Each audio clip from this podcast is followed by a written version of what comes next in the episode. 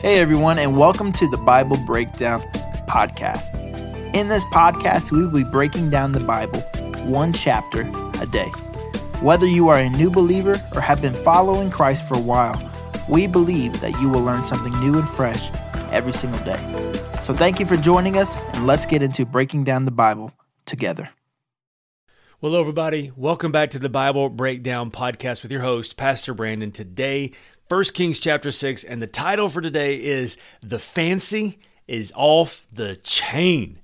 The fancy is off the chain. There's so much gold flying around this place, and so much other stuff is crazy up in here. It reminds me of a movie from uh, a Christmas movie, Elf, when he's getting ready in the evening because Santa Claus is coming the next day, and he's just going crazy, making everything look perfect. That is what this looks like, only for the real King of Kings. Come on, somebody, right? We're gonna get into all that in just a moment. They just they some crazy bling happening everywhere. But before we do that, as always, want to say thank you so much to everybody for joining in with us. Make sure you are subscribing, liking, doing all the commenting on uh, YouTube. Also, for everybody on the podcast, make sure you leave us a five star review and leave us a comment. Thank you so much for everybody that is. And two things I want to tell you, but also don't forget to go to the Facebook discussion group, Bible Breakdown Discussion. They are the heroes, man. They're doing such a wonderful work over there. Two things. First of all, we had a, a Facebook comment that said this My favorite is the devotions on the discussion group. Can I say, me too? My favorite thing we do. We do all kinds of stuff here now. We're doing so much more. We got a lot of plans this year. We want to do interviews. We want to uh, continue to dig down on our new website, thebiblebreakdown.com. There's so many things we want to do, but my favorite thing are those devotions that they do every day. So I agree with you. Keep it coming. The other thing is, is someone saw my Bible breakdown T-shirt, and if you're listening on the podcast, then you don't see this. But for my YouTube listeners, I'm wearing a Bible breakdown T-shirt with the logo on it, and someone was like, "Where can I get one of those?" I had to tell them really quickly, "You can't," because as of right now, my wife made these for me for Christmas. But if you would like some Bible breakdown merch, make sure you go to my Facebook page. You can just look up the Brandon Cannon because there's a lot of us out there. So I just put a, t- a the in front of it, and you let me know in the comments below you want a t-shirt and if i can get enough of us to do this then we can get us some bible breakdown merch some of y'all been act, asking for it it is time now if we get enough people we'll order some t-shirts okay all right well if you have your Bibles, you want to open them up with me to 1 Kings chapter 6. It's going to get crazy up in here. During the fourth year of Solomon's reign, he's throwing gold at everything. I mean, it is amazing what's going on. And it's like 480 years after Israel leaves from Egypt. Think about all they've been through up until now. And now here they are. This is one of the golden moments, no pun intended, one of the greatest seasons ever They've got a united kingdom. Their borders are solid.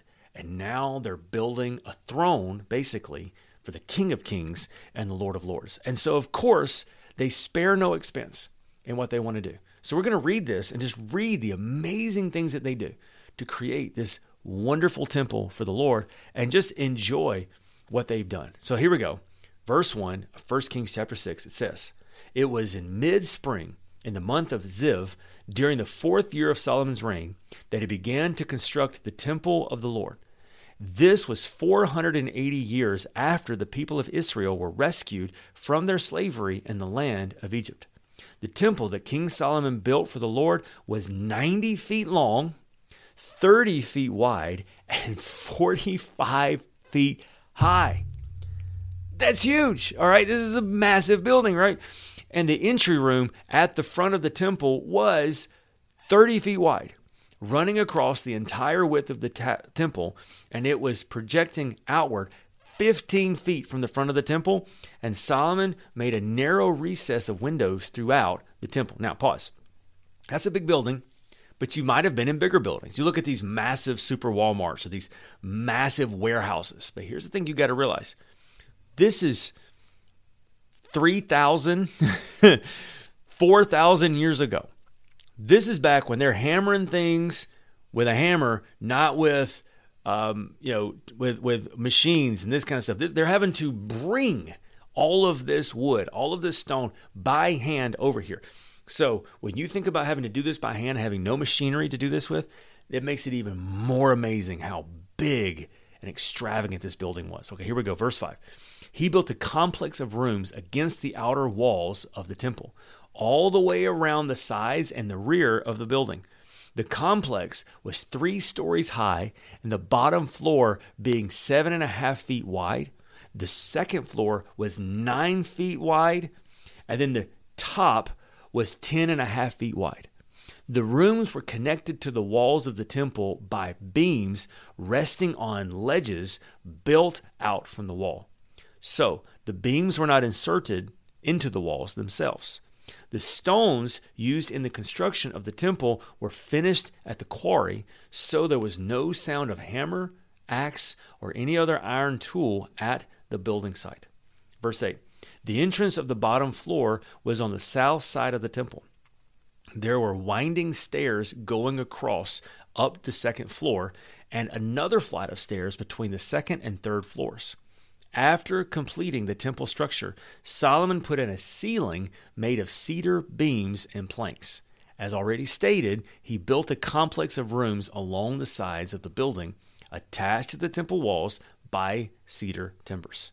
Each story of the complex was seven and a half feet high. Then the Lord gave this message to Solomon Concerning this temple you are building, if you keep all my decrees and regulations and obey my commands, I will fulfill through you the promise I made to your father David. I will live among the Israelites, and I will never abandon my people, Israel. So, in other words, what he's saying is, is if you do this and you keep honoring me, man, you're going in the right direction. Here we go, verse 14. So Solomon finished building the temple. The entire inside from floor to ceiling he paneled with wood, and then he paneled the walls and the ceilings with cedar, and then he used planks of cypress and the floors for the floors. He partitioned off the inner sanctuary, the most holy place, at the end of the temple. It was 30 feet deep and was paneled with cedar from floor to ceiling. The main room of the temple, outside the holy place, was 60 feet long. Cedar paneling completely covered the stone walls throughout the temple, and paneling was and the paneling was decorated with carvings of uh, gourds and open flowers. He prepared the inner sanctuary at the far end of the temple where the Ark of the Lord's covenant would be placed. This inner sanctuary was 30 feet long, 30 feet wide, and 30 feet high. That's so tall. He overlaid these with solid gold. He overlaid the altar made with cedar. Then Solomon overlaid the rest of the temple interior with solid gold. He made gold chains to protect the entrance of the most holy place. So he finished overlaying the entire temple with gold, including the altar that belonged to the most holy place. Then he made two cherubim with wild olive wood, each 15 feet tall, and placed them in the inner sanctuary. The wingspan of each of the cherubim was 15 feet, each with had seven and a half feet long wings. The two cherubim were identical in shape and size, each were 15 feet tall. So these are these are uh, sculpture or sculptures, but these are carvings of angels that are 15 feet tall. That's huge. He placed them side by side in the inner sanctuary of the temple. Their outstretched wings reached from wall to wall, while their inner wings touched at the center of the room. He overlaid the two cherubim with gold. Of course, he did.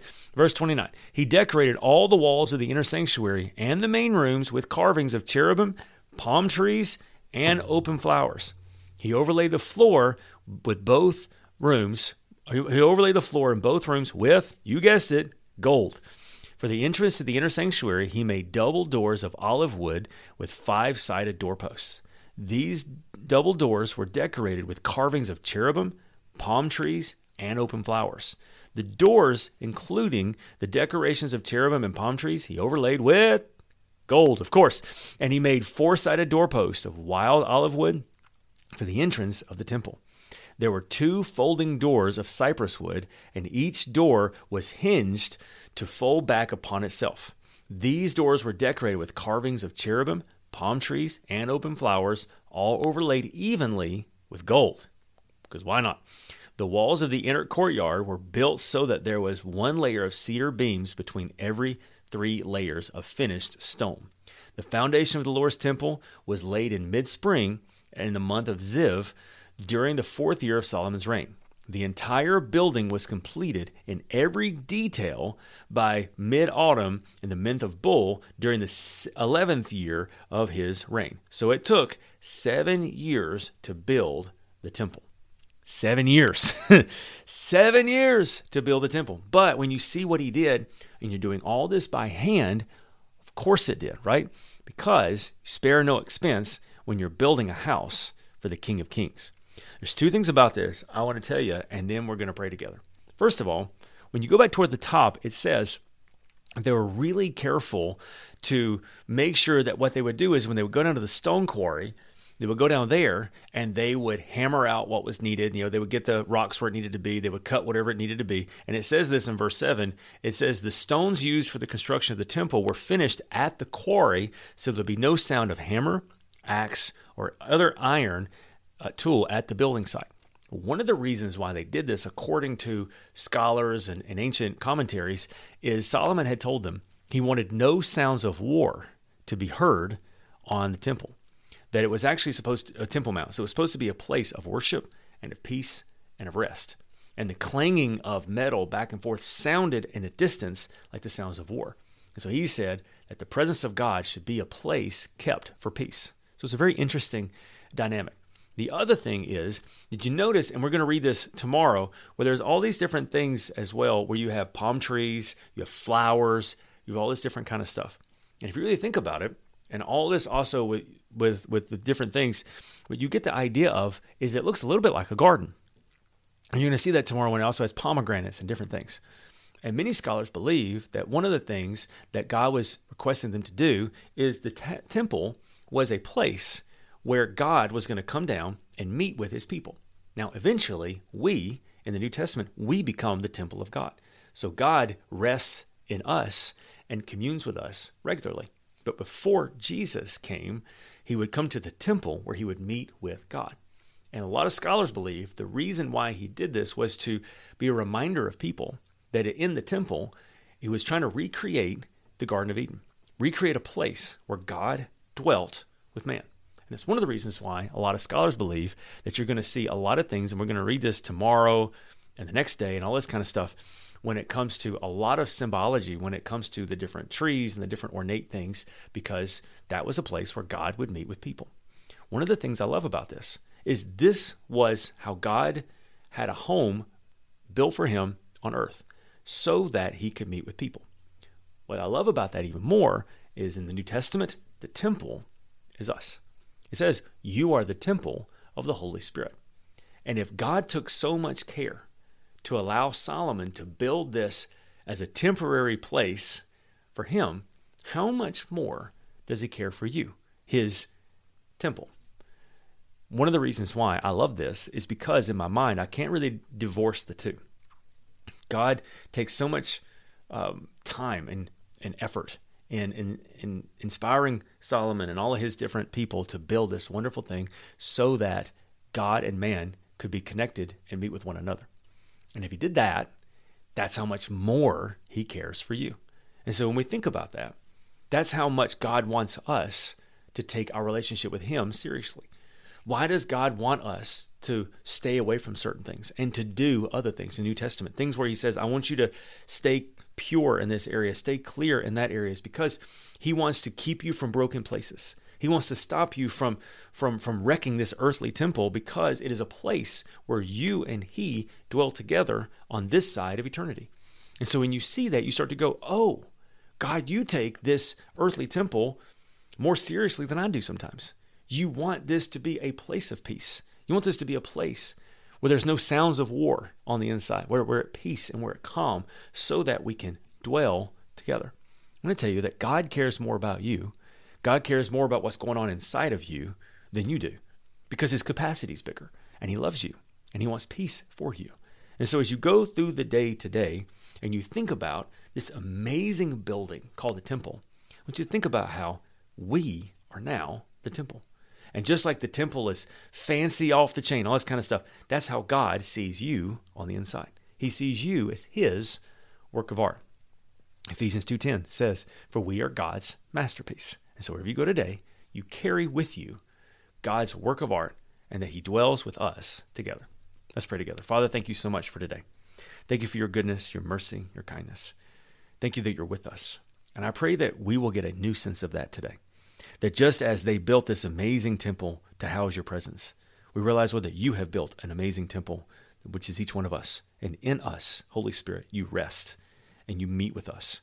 So we go through the day today. Help us realize that we are now the temple of God through Christ Jesus. In Jesus' name we pray. Amen. And don't forget, Elijah challenges us to go all the way with God in 1 Kings chapter 18 when he says this How much longer will you waver, hobbling between two opinions? If the Lord is God, say it with me, follow him. That's my prayer for you, is that when you read this, you'll realize, man, God is moving in so many ways, and you'll follow him with all of your heart and with all your mind. I love you. I'll see you tomorrow for 1 Kings chapter 7.